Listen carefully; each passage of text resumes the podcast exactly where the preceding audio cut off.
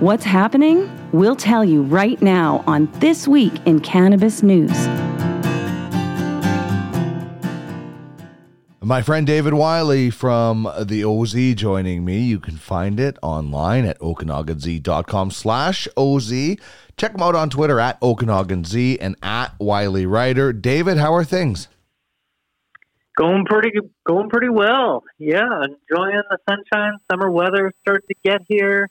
And uh, my fridge is stocked with cannabis drinks to sit out on the patio with. I mean, uh, uh, life is good, my friend. Life is good. How about you? Excellent. I'm uh, in the same vein. I'm uh, going camping next week, and I'm looking forward to stocking up on uh, my cannabis and enjoying nature. So we're in the same boat, and I'm glad to hear that. And uh, we're going to start with uh, the first story we're discussing is there's been a lot of uh, negative news when it comes to the cannabis industry and particularly the stock market. But there are those that are eyeing some cannabis stocks, particularly in the CBD range of things. Indeed. And we are seeing a bit of a comeback overall, uh, which is nice. It's definitely been on the downturn for a long time. And Yahoo Finance, uh, looking at the silver lining here, has published a piece pumping three stocks that it says are worth checking out if you're in the market when it comes to the cannabis industry. And overall, they're talking about CBD and uh, and how that's starting to become mainstream, and it has for a while, I guess, being used in everything from beverages to pet products. Uh, there's a lot of increasing uh, consumer awareness and acceptance overall. Um, you know, it, it, Yahoo Finance, particularly talking about CBD. Uh, here in Canada, I think that uh, it goes uh, pretty far beyond that, and cannabis just overall, also THC, is very much becoming mainstream and accepted. So it's telling that the Yahoo Finance's three stocks to watch are all Canadian companies. Um, the first of those three is Aurora Cannabis out there in Alberta. And they entered the market pretty early on in this whole process uh, in the medical space, so definitely lots of CBD knowledge uh, along with its other products. And it's also had uh, some investment in Reliva, which is a U.S. CBD company. Now, Aurora is um, coming out with a lot more value priced products, um, which is, again, becoming a little bit more mainstream. We're seeing companies go that way and that's helping them to compete with the black market. Uh, Aurora recently reported a, um, revenue of around $217 million, which is up from 1.1 million in 2016. So, you know, what a what a massive increase as we've seen cannabis, so the cannabis market really become a, a force to be reckoned with here. And uh, there's there's a lot of growth potential. That's something that Yahoo uh, generally has pointed out in their piece. Now, the, the second company that they recommended looking at is, it was a bit of a surprise to me, to be honest, uh, is Canopy Growth Corporation. I mean, yeah, obviously the biggest company in Canada when it comes to cannabis, um, but to say that they were hit hard in their recent fourth quarter earnings is an understatement. Right. So uh, after that massive fourth quarter loss, I was a little surprised to see them on this new list. Um, but that said, eh, you know, if you're investing in stocks, often you're taking a really long look, uh, or hopefully anyway, uh, if you're looking at retirement savings, you, you're looking at companies that are going to have that long term growth.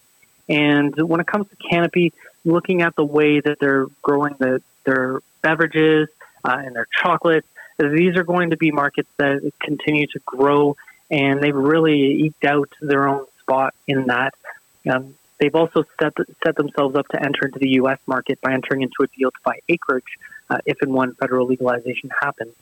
The, the third company that they're talking about, um, not as much of a surprise. A lot of people are actually really excited about Aphria and what's happening there.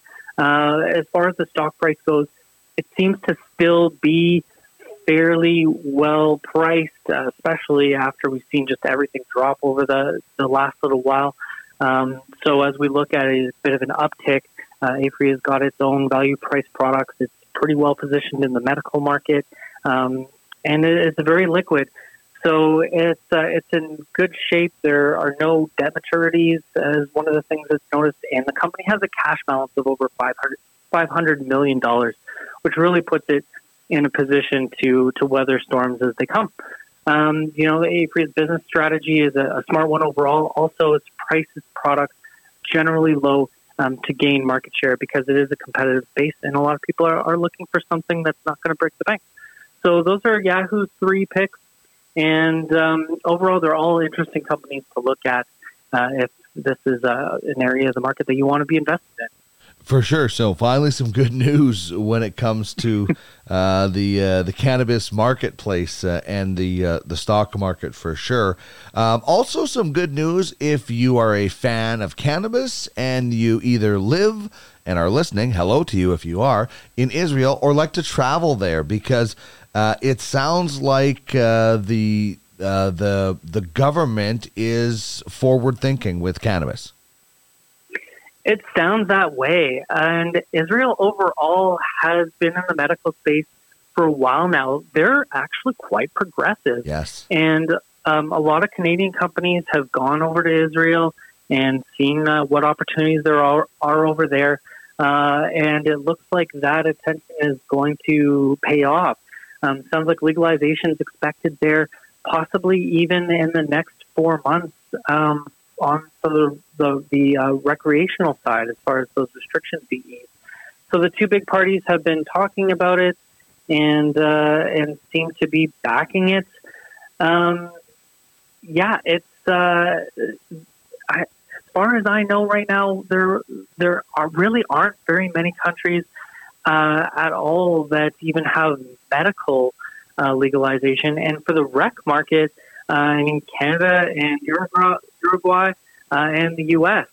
So, am I missing any, Dean? No, I, I know there are a number of countries in various different states are looking at it. The, the, the last time I had a really good in depth conversation with somebody uh, globally on this, I was told there are 54 different countries looking at some sort of cannibalize or cannab- cannabis, not not cannibalization, uh, cannabis legislation, whether that's decriminalizing or legalizing, and like I said, in various different forms and you know far along. Obviously israel as you mentioned has been a research leader on cannabis is uh, kind of leading the way. But there are other countries that we could see taking these steps in the next uh, couple of years. I, I, was surprised to see this is happening could be happening rather uh, so soon it, it really does seem like it's uh, it, uh, things globally have been escalating um, and you Israel, a lot of a lot of countries are watching them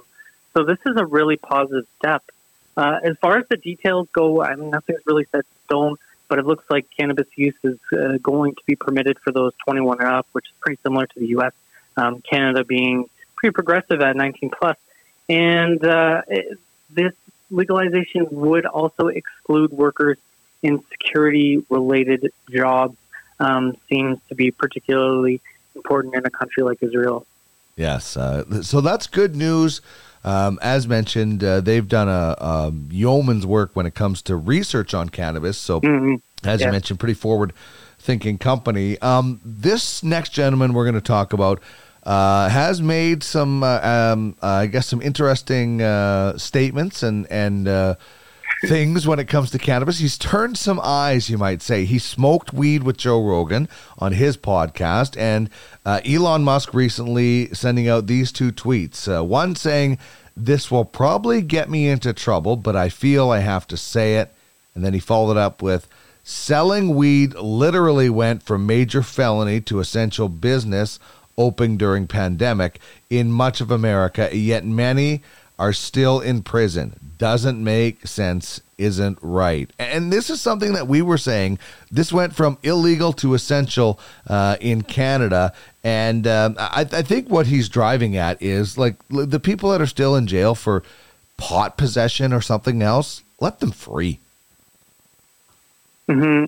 The, that tweet, the second one there about, uh, uh, you know, how selling weed literally went from major felony to essential business has uh, since received 710,000 likes. Um, Elon's a really interesting guy. I watched the, the SpaceX launch, and, uh, you know, the space travel is fascinating the world. His electric cars, his um, solar. It was work with solar panels and solar, solar electricity, solar farms. Um, really avant-garde. Now, when it comes to cannabis legislation, a lot of people are wondering why it took Elon so long to make this statement. Yeah. And you, the first tweet that this is probably going to get me in, into trouble was actually a tease. He tweeted that out on June 5th and then waited all the way till June 6th to make this, you know, earth-shattering statement on behalf of you know, freeing people who uh, are imprisoned right now for cannabis offenses. So he's, as much as we want to say that Elon's been greeted with a with a party-like response for, um, you know, coming out and making this great, groundbreaking statement, he's actually been more trolled than anything. Um, you know, with uh, people saying that uh, one of the tweets back at him was, Elon, literally everyone thinks this. Why are you like this, dude? uh, someone else said, Elon Musk arrives to the party years late, yells to the crowd, I might get in trouble for this, but water is wet. You know? Yeah. Um, so, well, well, it's great that we've got Elon Musk support. Huzzah. Thank you, sir.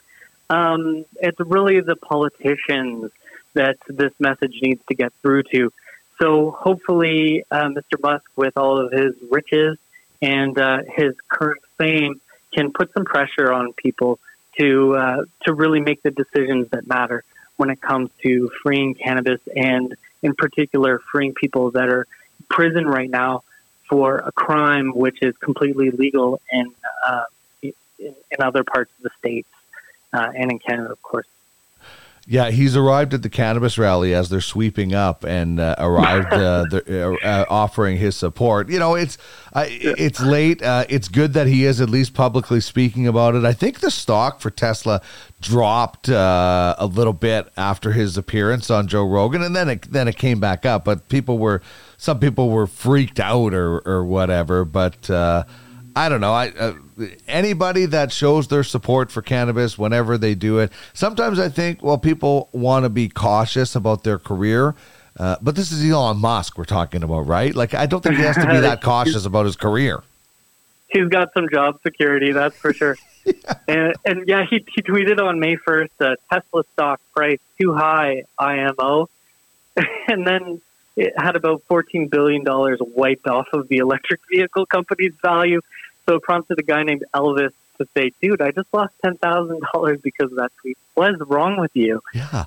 uh, but it shows his influence now, doesn't it? Yeah, it is. Uh, yeah, it, it, certainly. People when he when he says something for good or bad, uh, people certainly pay attention. All right, uh, so people are obviously paying attention to uh, cannabis in Canada, and the uh, the you know there's there's the corporate way of doing it, there's the independent way of doing it, and there's an interesting article on uh, mugglehead.com about corporate cannabis in Canada. You know, we teased this a little bit earlier on, talking about stock prices and uh, about the value brand. And that's something that is really starting to gain ground. Thank goodness. Um, because I, I, remember when uh, when legalization first came uh, to Canada, and the cost per gram was hovering over 10 bucks. Um, you couldn't get much that was cheaper than that. And yeah, Mugglehead Media talked with Michael Armstrong. He's an associate professor at Brock University. And uh, he said that uh, in the early days, corporate cannabis was just too busy bragging about square meters of growing space. Uh, I do remember that, rather than zeroing in on what consumers actually wanted, which was cheap quality weed.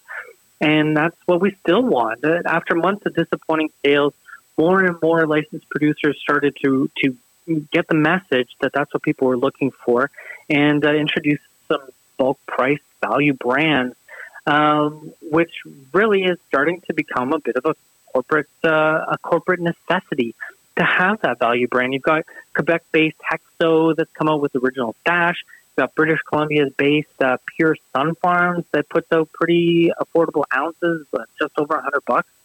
And uh, Aurora sells the daily special that uh, I've seen in uh, 15 Gs. And all of those different products hover around uh, five bucks a gram. And that's generally what the black market was pricing at.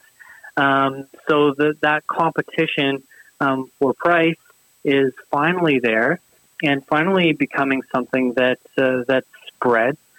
So uh, you know we're starting to uh, we're starting to see things go the right direction when it comes to that, uh, and it, it's even more important now uh, as we're we're moving into and are well really fully into the COVID nineteen recession. Uh, people just don't have the expendable cash that they previously did and are looking for brands that are putting out quality product at, a, at a, an affordable price. Um, this doesn't mean, of course, that quality is meaningless. And still, some of the most popular um, products out there, so the most popular strains and companies, do hover around, you know, 12, 13 bucks a gram, um, even higher when it comes to companies like Broken Coast, for example, that people are still showing off online and still paying top dollar for. Um, but with that high price, you better be putting out consistent fire. Uh, because the second that someone pays, you know, 17, 18 bucks for a gram and they get popcorn nuggets and, and shake in that container, man, it goes online and people show zero mercy in their criticism. Um, so so yeah, let's uh, let's keep that value price coming along with the quality. We really want the both. Yeah, it, it is so important. Um, the one thing I will say is, depending on where you live, taxes play a, a massive impact on that. I mean, here in Alberta, uh, the the taxes are ridiculous, and you know, there's sometimes only so much. Um, you know, the retailer, depending on what they pay for it, uh, and and, I, am not saying that's the only thing, but um, the the the taxes federally and the taxes provincially sometimes uh, are the biggest hinderment in the price. Uh, you know, sometimes yeah. the pri- the price is pretty good in BC and not so good in Alberta. Yeah, for sure. We we see this really clearly too with vape products. Right. Um, you know, for example, where the taxes can be really high to send. I don't even know what point they're trying to send now, to be honest. Um, so it, it, also, when it comes to cannabis 2.0 products now being available, there really is no excuse for putting LARF into the container. I mean, take those low shelf buds and put them into your vapes, put them into your chocolates, put them into your beverages, and you know, give us give us the top of the plant. That's what we want. Hundred percent. David Wylie is with the OZ. You can find it online, okanaganz.com slash OZ. Check them out on Twitter at OkanaganZ and at Wylie Writer. Enjoy the sunshine and enjoy the cannabis, David. Thanks very much. We'll chat next week. You too, my friend.